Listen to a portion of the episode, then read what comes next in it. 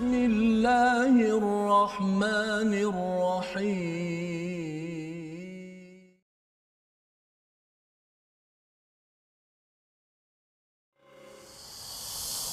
ومن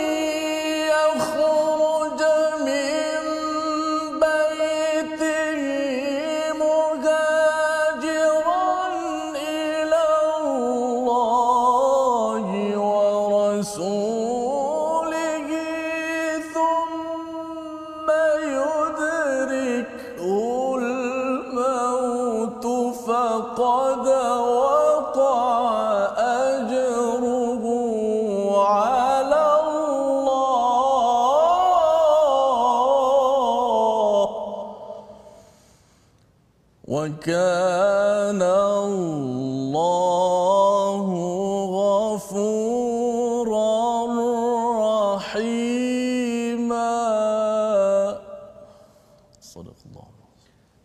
warahmatullahi wabarakatuh. Alhamdulillah wassalatu wassalamu ala Rasulillah wa ala alihi wa man wala syada ilaha illallah syada Muhammadan abduhu wa rasuluh. Allahumma salli ala sayidina Muhammad wa ala alihi wa sahbihi ajma'in. Amma ba'd. Apa khabar tuan-tuan dan puan yang dirahmati Allah sekalian? Kita bersyukur pada Allah Subhanahu wa taala dengan inayah bantuan daripada Allah Subhanahu wa taala kita dapat duduk dapat Ijlis Bina untuk kita duduk mengingatkan kepada iman untuk kita beriman menambahkan iman dengan ayat-ayat daripada Allah Subhanahu Wa Taala dan pada hari ini kita bersama dengan Ustaz Tirmizi Ali untuk sama-sama kita mendalami ayat pada halaman 94 apa khabar Ustaz? Alhamdulillah cantik baju sak merah ya, betul. Oh, hari ini merah Ustaz ya. Masya-Allah. Kita bersyukur sama pada hari ini ceria. Sama macam tuan dia jugalah. Ya, alhamdulillah Ustaz masya-Allah ya. So, Ustaz juga untuk sama-sama kita uh, bersyukur kepada Allah Subhanahu Wa Taala kita menyambut dan kita meraihkan ya apa yang kita baca di dalam al-Quran dalam surah An-Nisa. Dan lebih daripada itu kita berdoa kepada Allah SWT Allah beri kefahaman. Rabbi zidni ilma. Allah tambahkan ilmu kita pada hari ini. Kita mohon juga kepada Allah agar Allah mengajarkan kita dengan doa subhanakala ilmalana illa ma 'allamtana innaka antal alimul hakim. Maha suci ya Allah tidak ada ilmu yang kecuali yang engkau ajarkan maha suci dan sesungguhnya engkaulah yang maha mengetahui yang maha bijaksana. Jadi pada hari ini kita bersyukur kepada Allah Subhanahu Wa Taala berkali-kali kita bersyukur kerana salah satu daripada tanda kesyukuran kita bila kita diajarkan oleh Allah Subhanahu Wa Taala dengan al-Quran ya. Itu yang kita baca daripada ayat kedua daripada surah 55 surah ar-rahman allamal quran Allah yang maha penyayang yang mengizinkan kita yang mengajar kita al-Quran. Pada hari ini insya-Allah kita mulakan ya. Sebelum kita mulakan saya jemput pada tuan-tuan untuk share di Facebook masing-masing untuk memastikan kita tidak tertinggal dengan halaman di 94 nak beritahu pada kawan yang mungkin sibuk ahli keluarga yang mungkin sekarang ini sedang bertugas. Tetapi mesej daripada halaman 94 ini amat penting kita beri perhatian kita mulakan dengan Ummul Quran Al-Fatihah bersama dengan Ustaz Tarmizi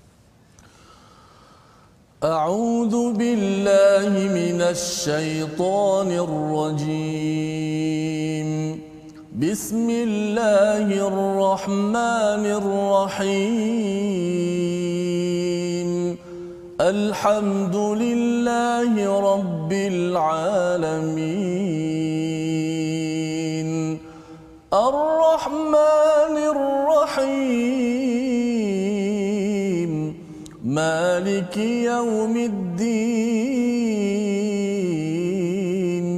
إياك نعبد وإياك نستعين. اهدنا الصراط المستقيم. صراط الذين أنعمت عليهم غير المغضوب عليهم ولا الضالين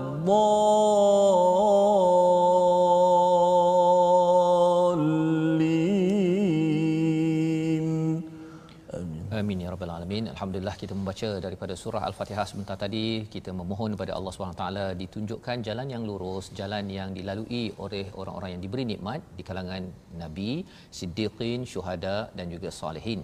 Dan salah satu nama yang kita akan berkenalan pada hari ini adalah seorang syahid, seorang daripada syuhada orang yang terbunuh ya syahid pada peristiwa Uhud yang dikaitkan dengan ayat yang kita akan bacakan pada hari ini. Jadi mari sama-sama kita lihat sinopsis bagi halaman 94 ini bermula dengan ayat 95 hingga 96 keutamaan orang yang pergi berjuang berjihad atas orang yang tidak ikut berjihad duduk di rumah masing-masing.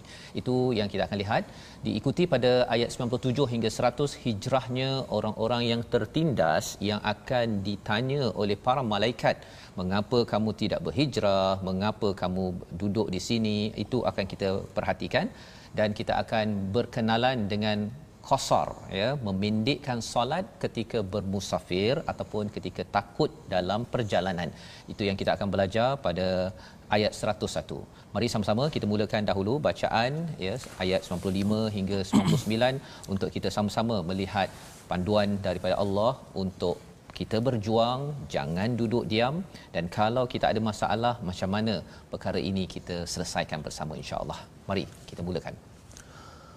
Baik, terima kasih Fadil, sahabat saya Ustaz Fazrul, sidang penonton, sahabat-sahabat, pencinta Al-Quran, umat Al-Quran yang saya kasihi sekalian. Alhamdulillah kita syukur dan sangat bertuah pada hari ini kita diteruskan lagi nikmat bersama dengan mukjizat uh, Al-Quranul Karim. Kali ini kita akan belajar, membaca dan tadabbur surah uh, masih lagi surah An-Nisa, cuma muka surat sahaja yang berubah. Itulah muka surat yang ke 94.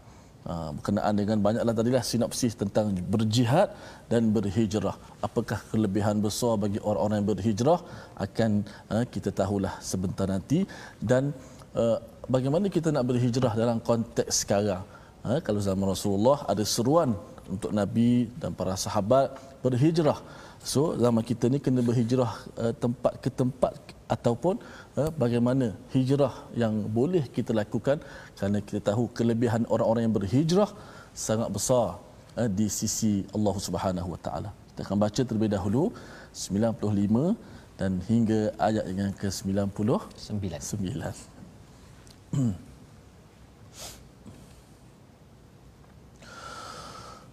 أعوذ بالله من الشيطان الرجيم. بسم الله الرحمن الرحيم. لا يستوي القاعدون من المؤمنين غير أولي الضرر والمجاهدون في سبيل الله. والمجاهدون في سبيل الله بأموالهم وأنفسهم فضل الله المجاهدين بأموالهم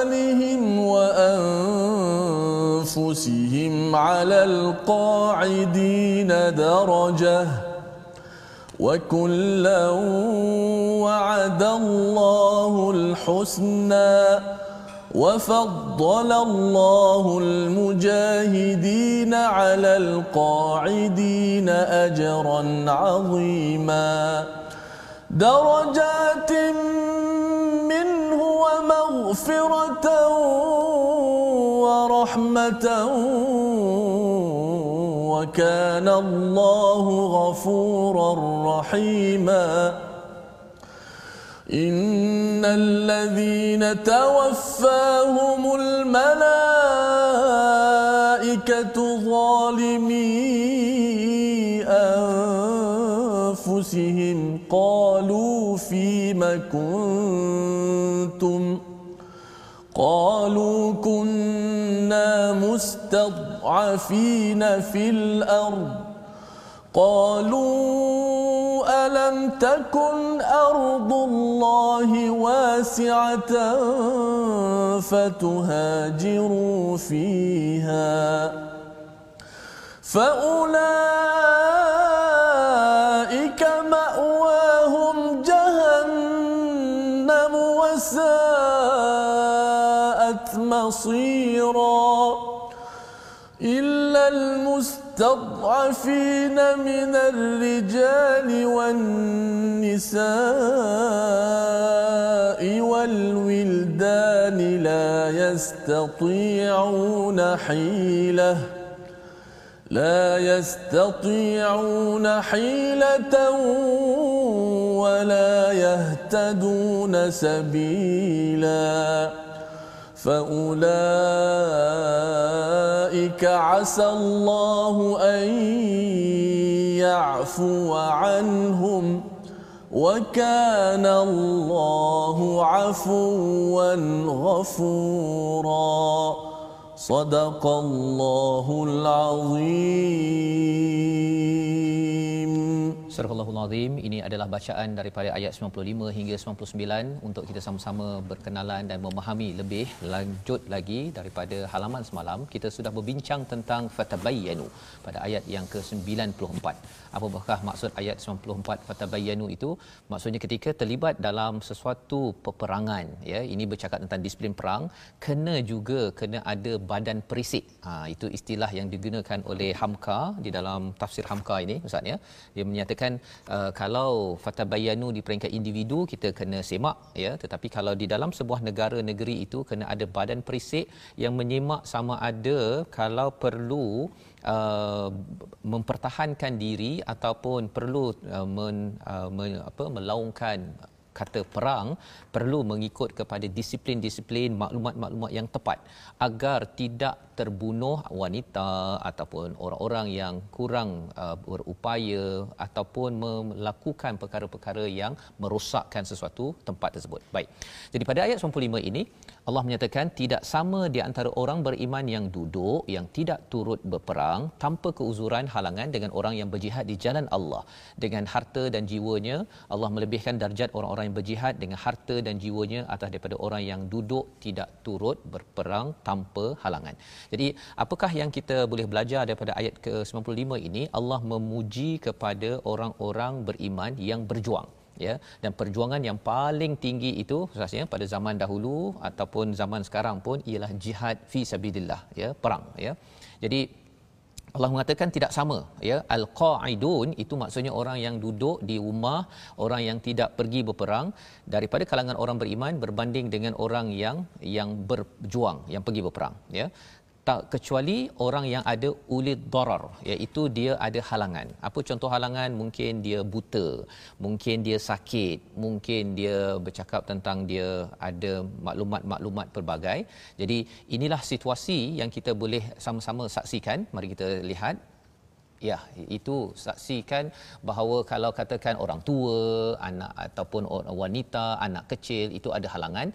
Tetapi selain daripada itu, pada zaman Nabi itu mereka kalau dipanggil untuk berjuang untuk mempertahankan negeri ataupun kawasan, maka mereka kena pergi ya. Ini yang kita saksikan dalam gambar yang tertera.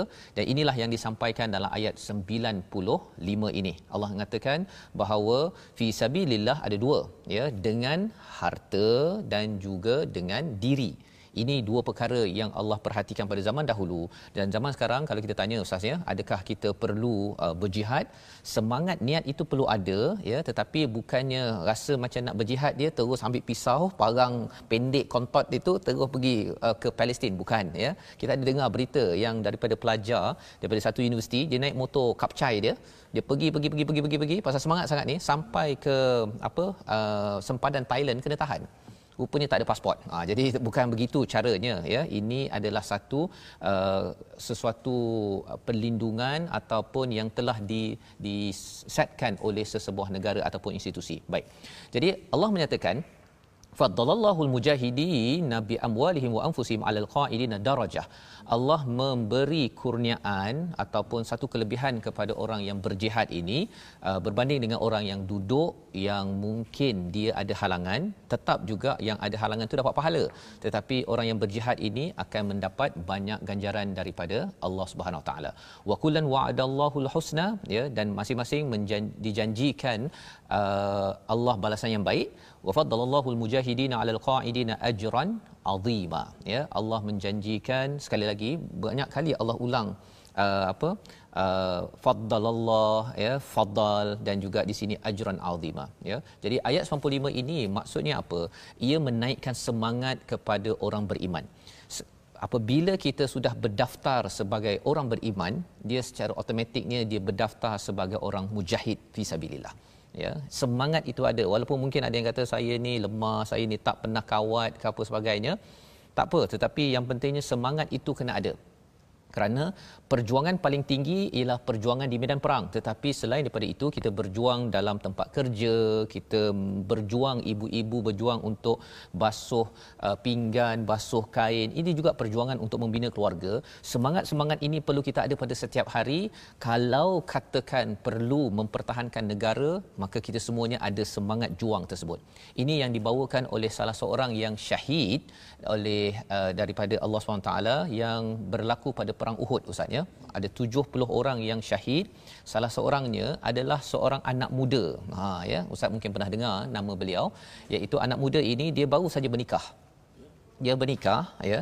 Kemudian pada hari sebelum berperang tu, perang Uhud itu, dia pergi minta izin pada Nabi. Dia kata dia nak pergi eh, ke rumah uh, bersama dengan isterinya lah ya.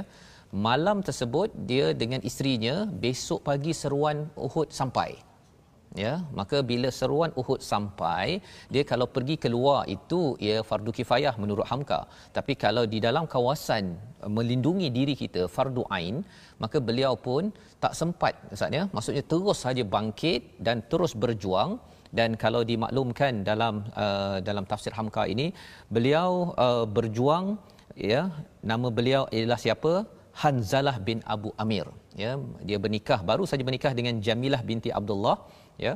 Dan ketika dia berperang itu dia dapat menebas kepada kaki kuda Abu Sufyan ya.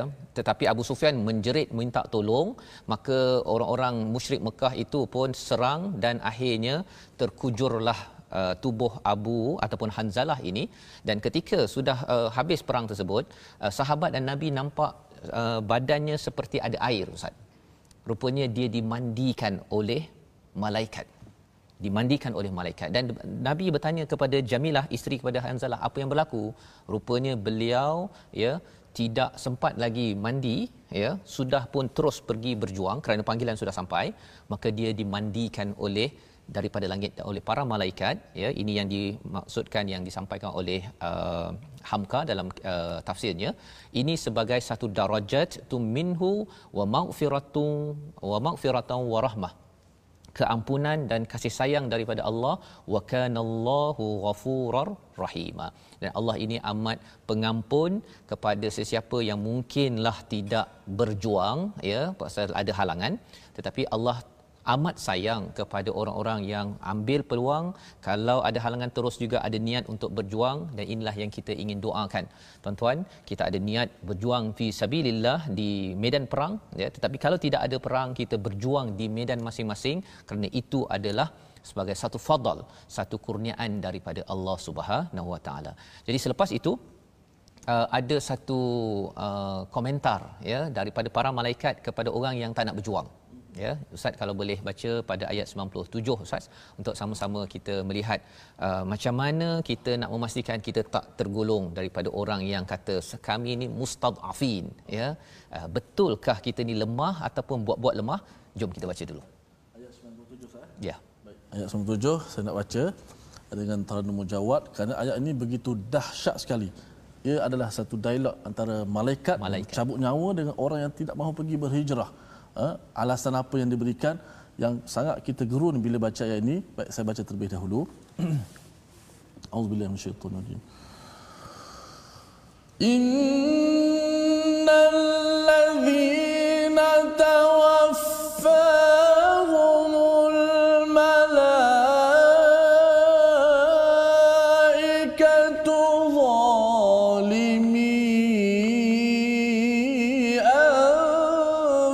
see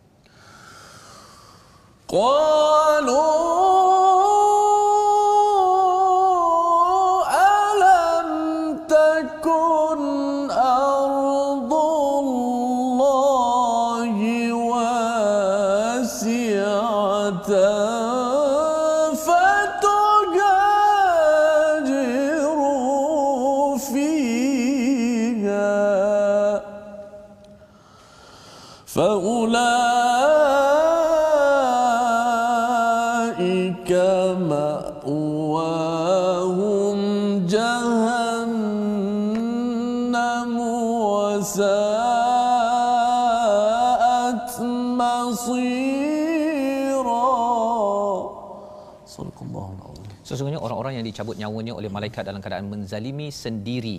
Ya, apakah maksud uh, menzalimi diri sendiri ini? Ialah kerana mereka masih lagi tergolong dengan orang-orang yang berbuat dosa ataupun mereka sendiri pun tidak dapat beribadah kepada Allah Subhanahu Wa Taala. Maka uh, bila ditanya oleh para malaikat kepada mereka ketika dicabut nyawa Ustaz ya, hmm. ialah mengapa uh, kamu buat begini? Hmm. Ha kan, fima hmm. kuntum. Kau apa sal? Ha kan? Hmm. Lebih kurang begitu. Jadi ini sebagai satu templak kepada orang-orang ini dan mereka menjawab qalu kunna mustad'afina fil ard. Kami ini adalah orang lemah kami ini orang tertindas ya. Qalu ya kata malaikat ini bukankah luas bumi Allah ini? Fatuhajiru biha. Ya maksudnya bumi Allah luas. Kalau kamu rasa lemah di sini bumi Allah ini boleh kamu pergi ada banyak lagi dan sudah pastinya bila bercakap tentang ardullah Allah itu yang diberi highlight selain daripada bumi itu Maksudnya apa? Maksudnya Allah kan kuat. Buat apa kamu hanya bergantung di tempat ini sahaja?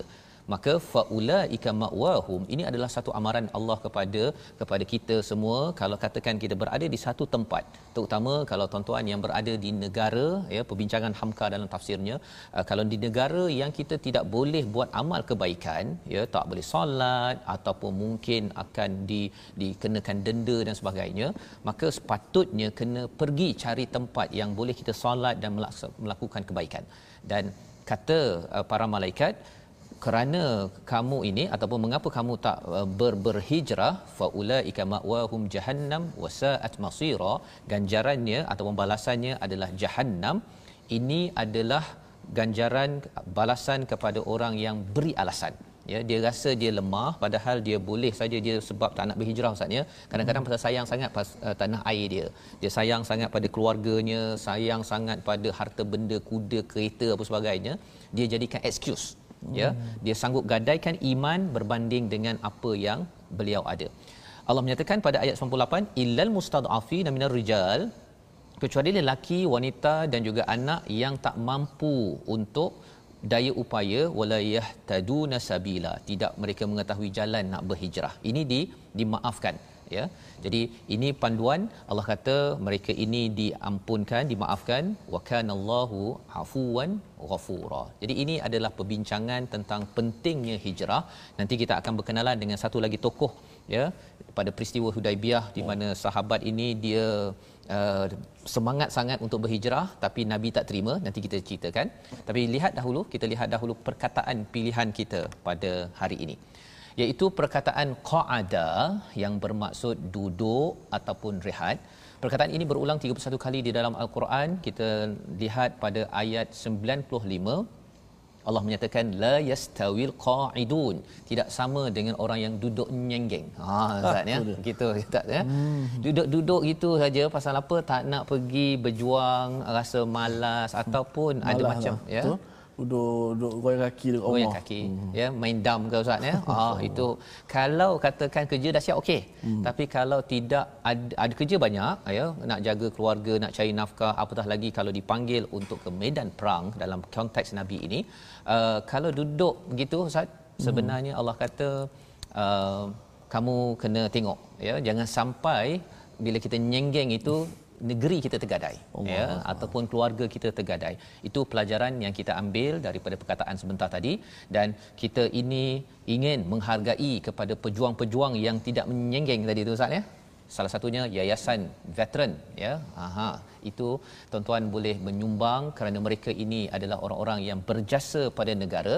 Tuan-tuan boleh menyumbang pada nombor tertera dan kita doakan agar sumbangan ini akan menjadikan lebih ramai lagi tentera-tentera prajurit pahlawan terus berjuang mengambil pelajaran daripada halaman 94 ini. Bertemu kembali kita rehat sebentar My Quran Time baca faham aman insya-Allah.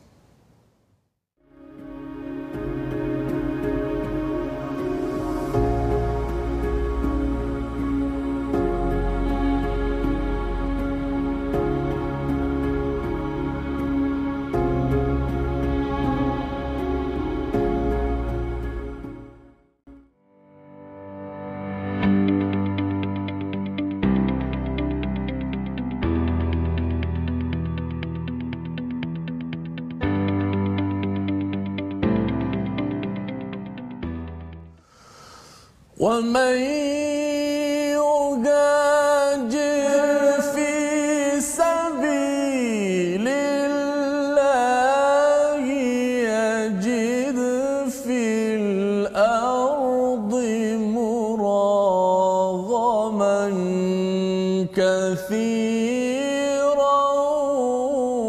وسعا dan barang siapa yang berhijrah fi sabilillah pada jalan Allah maka nescaya mereka akan mendapati di bumi ini tempat hijrah yang sangat luas dan rezeki kurniaan Allah yang sangat banyak. Inilah kelebihan orang-orang berhijrah. Eh, zaman Rasulullah sallallahu alaihi wasallam ada hijrah uh, daripada tempat kepada tempat. Dalam konteks kita hari ini, kita berhijrah daripada satu keadaan kepada keadaan yang lain. Daripada sifat buruk kepada sifat yang baik. Daripada, daripada apa? Uh, muka masam, tak nak senyum kepada muka senyum.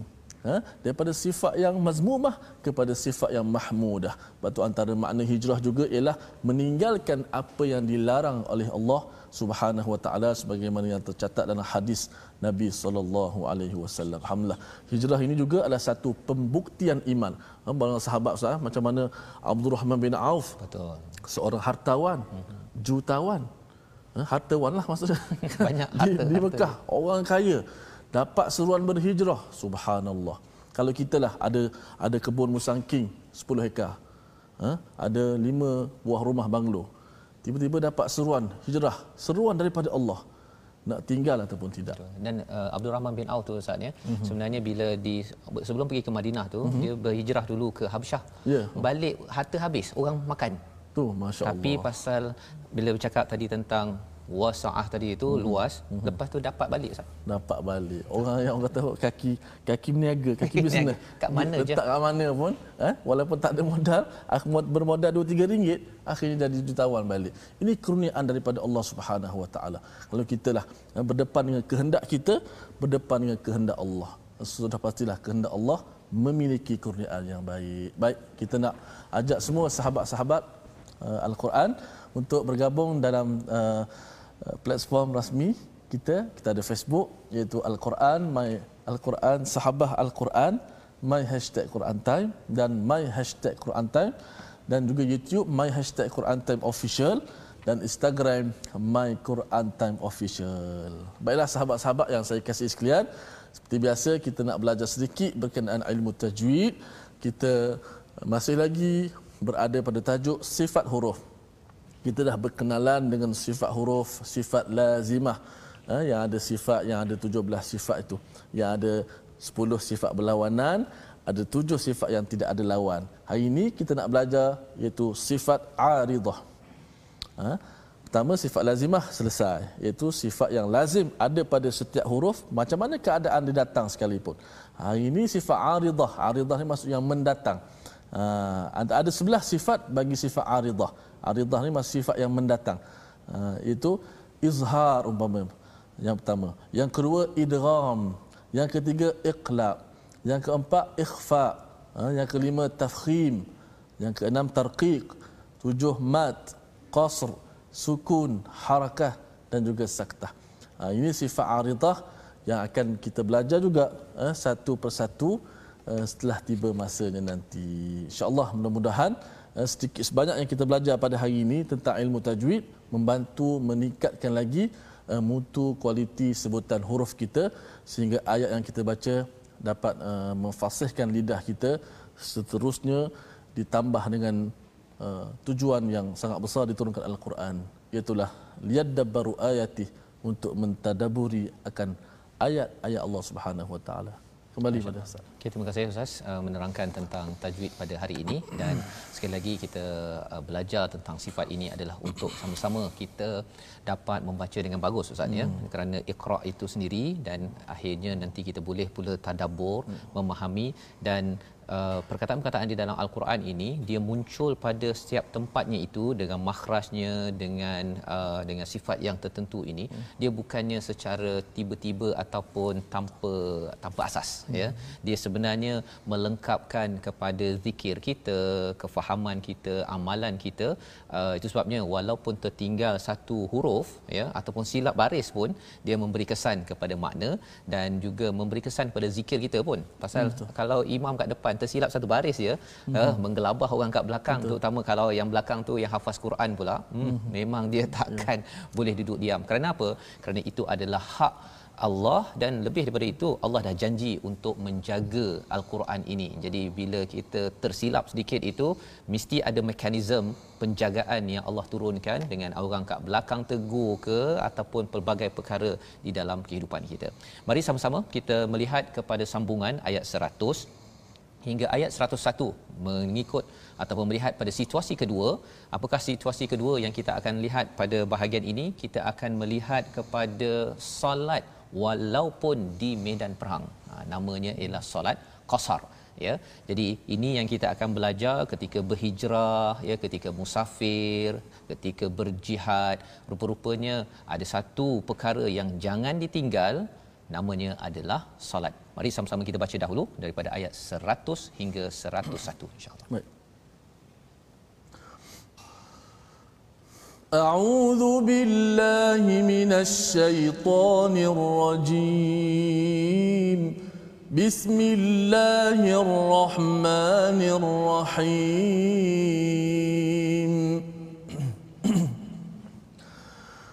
ومن يهاجر في سبيل الله يجد في الأرض مراغما كثيرا وسعة.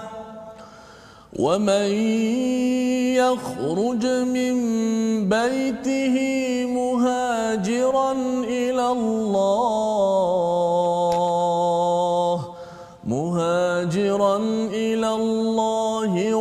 ورسوله مهاجرا إلى الله ورسوله ثم يدركه الموت يدركه الموت فقد وقع أجره على الله.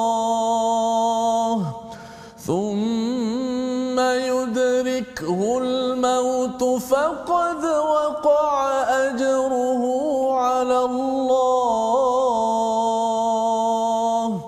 وكان الله غفورا رحيما واذا ضربتم في الأرض فليس عليكم جناح ان تقصروا من الصلاه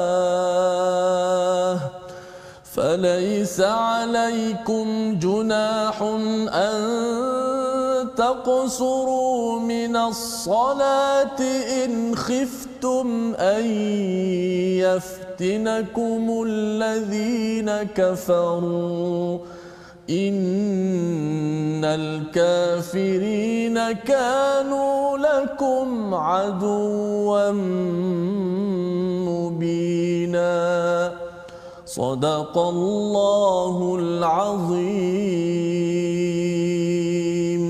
Surah Al-Azim begitulah dua ayat ayat 100 hingga ayat 101 untuk kita melihat lebih lanjut lagi tentang seruan untuk berhijrah. Kalau kita lihat pada muka surat ini Ustaz ya ada tiga perkara penting untuk kebangkitan ataupun kemenangan kejayaan dalam sesebuah negeri negara dengan asas Islam dan iman ini. Kalau perasan pada ayat pertama ayat 95 itu bercakap tentang iman, iman itu membawa kita kepada hijrah dan juga jihad ya. Tiga perkara ini juga nanti kita akan lihat lihat ulangannya pada surah Al-Anfal bagaimana kejayaan bagi sesebuah negara dan sesebuah negeri. Maksudnya iman kita percaya ya keimanan pada Allah pada Rasul kemudian diikuti dengan berhijrah ya jika perlu hijrah hijrah dan hijrah itu maksudnya daripada kurang baik kepada baik ataupun yang sudah baik kepada yang lebih lebih baik dan diikuti dengan berjihad bersungguh-sungguh di jalan Allah Subhanahu Wa Taala. Maka pada ayat 100 ini Allah menyatakan barang siapa berhijrah di jalan Allah nescaya mereka akan mendapati di bumi ini tempat hijrah yang luas dan rezeki yang yang banyak itu ayat yang ke-100 ya Allah menyatakan muraghaman kathiran wasa'ah itu yang kita bincangkan tadi ustaz ya, ya. Uh, Abdul Rahman bin Auf bila dia sampai ke Madinah tadi dah habis harta dekat bila balik daripada Habsyah. Kemudian Nabi kata sila berhijrah ke Madinah. Dia pergi ke sana juga.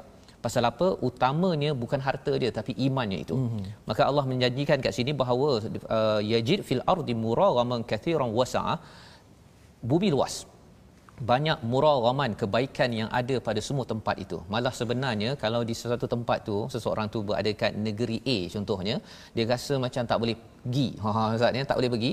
Dia kena berhijrah pasal apa? Ini janji Allah di tempat lain itu ada muraghaman kathiran wasa'ah.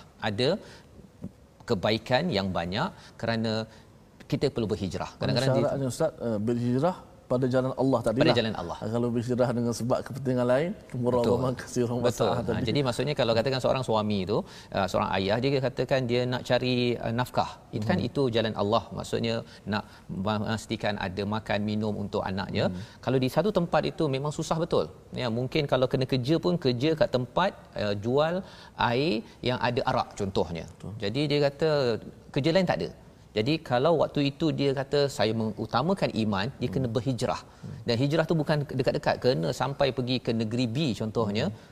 Kerana fi sabilillah ahlan wa sahlan. Allah menjanjikan muraghaman kathiran wasa'ah ya jadi ini uh, jawapan kepada ada yang terlibat di hotel-hotel yang ada arak ustaznya ataupun di kedai yang ada arak. Kita tahu bahawa uh, walaupun kita tak minum arak tapi terlibat dengan penjualannya itu pun ataupun terlibat dengan riba contohnya kalau ada pilihan yang lebih baik maka kita sanggup ber, berhijrah. Maka Allah kata apa wa may yakhruj min baitihi. Subhanallah. Ini uh, menarik ustaz ya. Ayat ini hmm. memang mantap betul. Siapa yang keluar daripada rumahnya baru keluar rumah ni hmm. muhajiran. Kalau kita ada cerita pada zaman sahabat itu uh, Zumrah bin Jundub. Orang tua ustaz. Tua dan dia kata pada anaknya uh, tolong bawa aku daripada Mekah ni pergi ke Madinah. Pasal apa? Aku tak nak di tempat yang penuh syirik. Hmm. dalam perjalanan meninggal ustaz. Masyaallah meninggal kata tak sempat dia nak jumpa rasul tak sempat maka Allah kata ataupun nabi cakap bahawa pahala sudah sampai kepada uh, siapa nama tadi?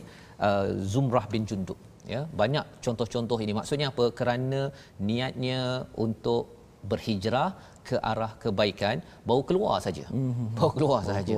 ya jadi ini sebagai semangat kepada tuan-tuan juga ya untuk kalau katakan kita perlu buat perubahan dalam hidup kita walaupun mungkinlah kita baru ber, berhijrah sedikit sahaja mm-hmm. ya mungkin sebelum ni tak baca Quran nak baca Quran sikit mm-hmm. nak pergi kelas ni contohnya kan lepas tu kena tutup balik kena duduk balik kat rumah pasal COVID-19 contohnya Allah memberi ganjaran pahala tersebut ataupun kita nak berubah daripada muka masam nak jadi muka yang senyum sikitlah mm-hmm. itu juga satu penghijrahan kerana kita mungkin tak ada lagi hijrah fizikal kecuali mm-hmm. kalau kita berada di tempat yang tidak membenarkan amalan kebaikan maka seterusnya Allah cakap di sini summa yudhikul maut faqad waqa'a ajruhu 'ala Allah. Ini satu lagi perkataan amat uh, amat amat mantap ya. Apa katanya? Faqad maka sesungguhnya telah tetap pahalanya Allah. di sisi Allah Subhanahu Taala. Ajruhu itu ganjaran di sisi ke atas Allah. Hmm. Allah tak beritahu dapat syurga. Allah tak beritahu dapat apa dapat sungai ke. Allah hmm. tak beritahu ini Allah kata ganjarannya khas daripada Allah SWT. Ini amat special pasal Allah menghargai kepada orang yang yang berhijrah mengambil tindakan atas dasar iman. Itu sebabnya dalam uh, perbincangan Hamka hmm. ya Ustaz ya uh, ataupun dalam perbincangan ulama dalam Quran ini uh, untuk orang lelaki ya di syurga dia ada diberi ganjaran bidadari kan. Kemudian apa lagi Ustaz? Ada uh, sungai, ada macam-macam lah kan. Hmm. Tapi untuk orang perempuan tak berapa ada sangat adalah piala, ada katil, ada emas itu saja. Yang hmm. lainnya tak ada. Hmm. Ada orang tanya, orang perempuan dapat apa? Kan? Ha, mungkin ada yang kata, mana orang perempuan punya balasan dalam Quran? Sebenarnya, bila ia disembunyikan, tidak bermaksud tak ada. Ha, ya, itu yang kita boleh belajar Ustaz ya daripada orang perempuan bila dia pakai tudung apa sebagainya bukan orang kata dia pakai tudung botak tu bukan kan Allah men- me- menjaga orang perempuan sampai ganjaran di syurga pada orang perempuan pun Allah senyapkan. Subhanallah. Ya. Nak ceritanya apa? Nak ceritanya dalam ayat ini faqad waqa'a ajruhu 'ala Allah kepada Allah. Ganjaran bagi orang yang berhijrah. Dan disambung pada ayat yang ke-101 ya wa idza darabtum fil ard Ya, orang Arab ni ustaznya dia gunakan istilah kalau dia bermusafir itu, dia sedang berjuang itu namanya dia pukul bumi. Ha, kalau kita kalau jalan jauh sikit kita kata ukur jalan. Ha, lebih kurang gitulah kan. Itu perumpamaan nak cerita tentang perjuangan. Kalau orang itu sedang berjalan, sedang berjuang, falaisa alaikum junah, tidak ada masalah untuk mengqasarkan solatnya. Ha, tiba-tiba pula macam ada masuk solat Ustaz ya. Hmm. Ni dah dah bersemangat ni. Iman dah kuat, dah nak berhijrah, nak buat perkara besar berjihad. Allah bawa pasal solat, nak cerita pasal apa? Kalau tuan-tuan masih ingat lagi pada surah Al-Baqarah, konflik dalam keluarga dah bercerai sebagainya, tiba-tiba muncul pasal solat wusta, solatul wusta. Pasal apa? Pasal sebenarnya berjuang macam mana pun, masalah besar macam mana pun, rukun ataupun uh, tiang kepada agama ini jangan di jangan ya. diambil mudah. Ha ya, berjuang macam mana pun. Saya dah berjihad ini, dah sampai ke medan perang, tapi solat masih lagi Allah kata, okey, masih lagi kena buat. Kamu boleh pendekkan in khiftum ay yaftinakumul ladina kafaru ya iaitu jika kamu takut kaum ataupun musuh menyerang di kalangan orang-orang kafir innal kafirina kanu lakum aduwam mubina. Jadi kalau ustaz boleh kongsi ataupun ulang balik ayat 101 ni ustaz ya, ya iaitu tentang qasar dan kita nak tengok mengapa pula solat ini tiba-tiba muncul selepas bercakap tentang perkara besar hijrah dan jihad. Kita baca dahulu ayat 101 insya-Allah. أعوذ بالله من الشيطان الرجيم. وإذا ضربتم في الأرض فليس عليكم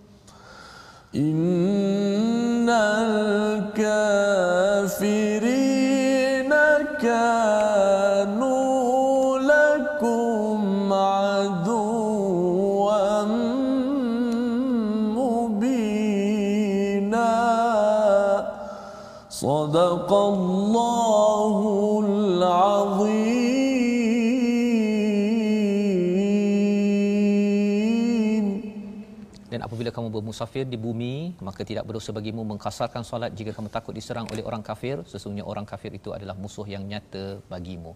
Allah mengingatkan kepada kita tentang pentingnya solat. Kita sudah beriman, kita sudah berhijrah, kita sanggup berhijrah dalam ayat ini dan juga berjihad fi sabilillah, tetapi Allah masih lagi mengingatkan tentang solat itu penting, tidak ada excuse, tidak ada uh, alasan untuk ditinggalkan kerana ia amat penting. Kerana Allah tahu iman ini tanda orang itu amat beriman dia solat. Tanda orang itu berhijrah kerana Allah bukan berhijrah kerana wanita, kerana uh, bisnes, kerana perkara dunia adalah apabila dia jaga solat. Dan yang ketiganya kalau berjihad fi sabilillah untuk jaga niat di hati untuk bersungguh-sungguh kerana Allah adalah dengan dia menjaga solat dalam kehidupan. Kalau katakan empat itu panjang, maka Allah uh, benarkan untuk dipendekkan menjadi dua rakaat bagi zuhur, bagi asar, bagi isyak kita. Jadi tuan-tuan yang dirahmati Allah sekalian, dalam ayat ini Ustaz ya, kita hmm. nampak bahawa solat ini amat penting. Kata Hamka dalam tafsirnya, solat subuh ini seperti uh, dinamo pancaran ilahi. Oh, dinamo tu macam kita naik basikal yang ni keluar uh, lampu tu kan, hmm. dinamo. Jadi apa maksudnya? Maksudnya kalau seseorang itu dia nak berjuang, ya, nak berjuang, nak bekerja. Dia bila dia mulakan dengan solat subuh sebenarnya dia ada dinamo pancaran ilahi. Ha, jadi kesannya apa? Dia bekerja bersungguh-sungguh itu dipancarkan cahaya daripada Allah SWT. Mendapat hidayah, dapat keberkatan dan kalau dia pergi pun dia pergi dalam iman. Tetapi kalau katakan orang tu tengah meeting Ustaz ya, meeting hmm. pukul 1 mula, hmm. kemudian habis 3.30 tak sampai Zuhur, uh, keluar bilik meeting terjatuh sekejap, ya, pop terus masuk IGN, ya, dan kemudian terus dipanggil Nauzubillah min zalik ya itu sebenarnya kata berjuang tetapi kalau waktu pukul 3.30 masih belum solat itu sebenarnya Allah mengingatkan perang pun kena nak berjihad ni nak mati syahid pun kena solat apatah lagi kalau katakan sedang bekerja sedang goreng mi kita kena jaga kena pastikan solat ini diberi perhatian. Jadi ini pelajaran yang kita boleh ambil daripada halaman ke-94 ini ustaz. Secara hmm. ringkasnya keseluruhannya kita lihat dalam karikatur yang dipaparkan. Mari sama-sama kita lihat. Iaitu pada bahagian awal sebelah kiri itu seruan untuk berjuang ya berjihad fi sabilillah dengan diri dengan harta. Dan kalau katakan tidak mampu kita doakan ya kita doakan agar kita juga ada niat ya sama ada untuk dengan diri ataupun harta kita. Dan sebelah kanan itu bercerita tentang berjuang tahap paling tinggi kita tetap diingatkan untuk solat kerana solat itu tanda bahawa kita ini memang rindu dengan Allah bertemu Allah pada setiap masa. Di dunia ini moga-moga Allah izinkan kita sampai bertemu Allah di syurga nanti. Jom kita doa kepada Allah dengan melihat dulu kita lihat dulu resolusi. Ha, resolusi penting. Sebelum kita berdoa pada Allah SWT agar kita dimudahkan. Resolusi kita pada hari ini terus berjuang dan jangan duduk diam puncak perjuangan selain daripada bisnes kita bekerja masak di rumah adalah perang ya. Yang kedua jangan pasrah tetapi hendaklah berjuang sebagaimana kita lihat pada ayat 97 jangan cakap bahawa kami ni lemah kami ni tidak ada apa saya ini orang perempuan saya ini ibu saya ini uh, anak murid. Semua orang ada bumi yang luas sumber yang banyak daripada Allah SWT dan yang ketiganya kita menghargai anugerah solat qasar ketika musafir iaitu terus menggunakannya. Dalam masa yang sama kita yakin kita jaga solat kita pada setiap masa kerana hatta ingin terbunuh di medan perang syahid di jalan Allah pun kena jaga solat. Apatah lagi kalau kita sedang bekerja sedang berada di mana sahaja di bumi ini. Kita doa sama-sama kepada Allah Subhanahu Wa Taala. Bismillahirrahmanirrahim. Alhamdulillahirabbil alamin والصلاة والسلام على أشرف الأنبياء والمرسلين وعلى آله وصحبه أجمعين اللهم اغفر لنا ذنوبنا وكفر عنا سيئاتنا وتوفنا مع الأبرار Ya Allah Tuhan kami berikanlah kekuatan kepada kami untuk kami meninggalkan perkara-perkara yang haram ya Allah.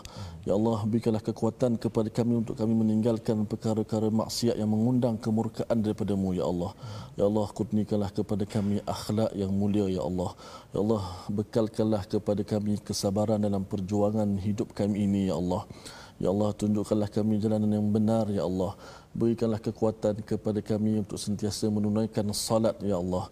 Ya Allah berikanlah kepada kami kurniakanlah kepada kami khusyuk dalam salat kami ya Allah. Sungguh engkau lah yang maha pemurah lagi maha penyayang ya Allah. ربنا اتنا dunya hasanah, حسنه وفي الاخره حسنه وقنا عذاب النار والحمد لله rabbil alamin. Amin ya rabbal alamin. Moga-moga Allah mengurniakan mengkabulkan doa kita sebentar tadi. Allah jaga, beri bantuan kepada kita a'inna ala zikrika untuk kita mengingati Allah untuk kita sentiasa beribadah kepada Allah Subhanahu Wa taala. Inilah kesedaran dan nilai yang kita ingin pasakkan dalam kempen wakaf untuk ummah. Satu usaha tuan-tuan boleh bersama menyumbang dalam nombor yang tertera.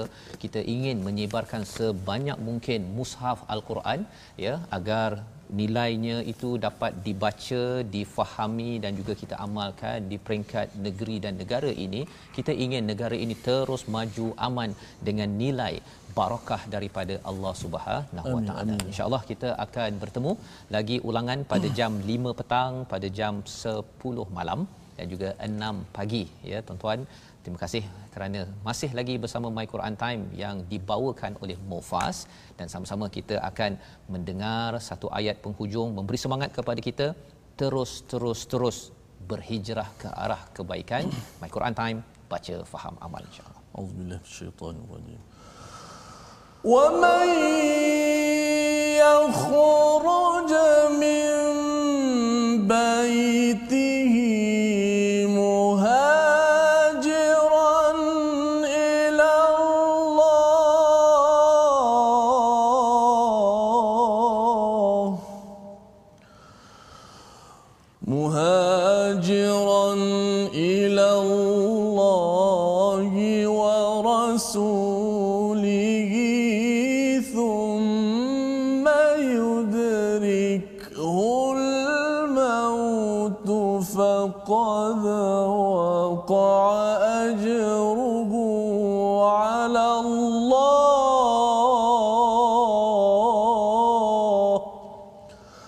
وكان الله غفورا رحيما. صدق الله